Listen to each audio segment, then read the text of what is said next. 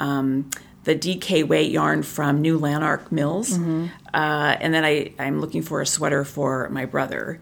And I've done the swatch, but we're having a little bit of a difficulty finding a sweater that we all agree upon. Everybody can read between the lines about that statement.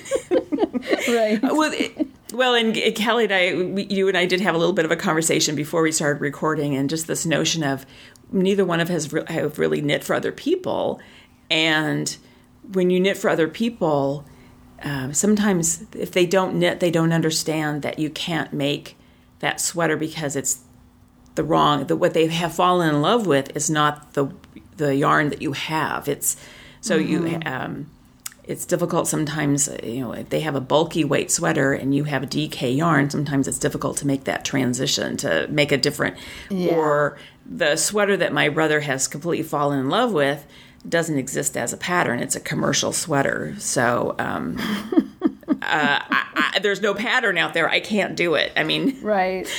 well, I guess never say never. I guess I could, but I don't want to uh, try and I, I don't have that skill level to create a pattern from something I see in the Right, yeah, store. It's yeah. not. So um, we've been sort of, um, uh, as only brothers and sisters can, been kind of going at it. Well, I think the rule is that if you're going to make something for someone else, you don't ask them what they want. You just make what you want to make. Yeah, I know. Well, and also uh, the other thing I would say, you have to listen to what the yarn is telling you. And this mm-hmm. yarn is not telling me that it wants to be a cabled sweater. Right. It just wants to be a plain stockinette sweater. I don't think it's. Well, didn't you say it's Oh. kind of it's kind of a woolen spun? It's like a woolen spun, and I don't Yeah, think no, that's, that's going to work in good- cables. It's not a good match of yarn and yarn and pattern Yeah. for sure.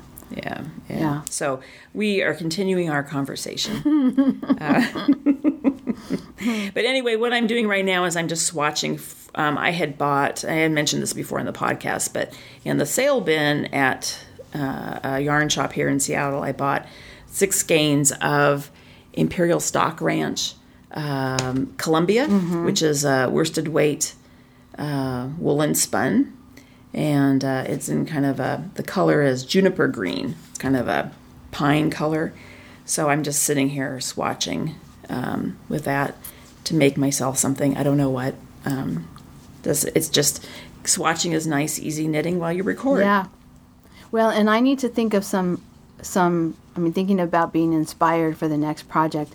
I need to think Mm-hmm. of something that's going to be nice, easy knitting for the retreat.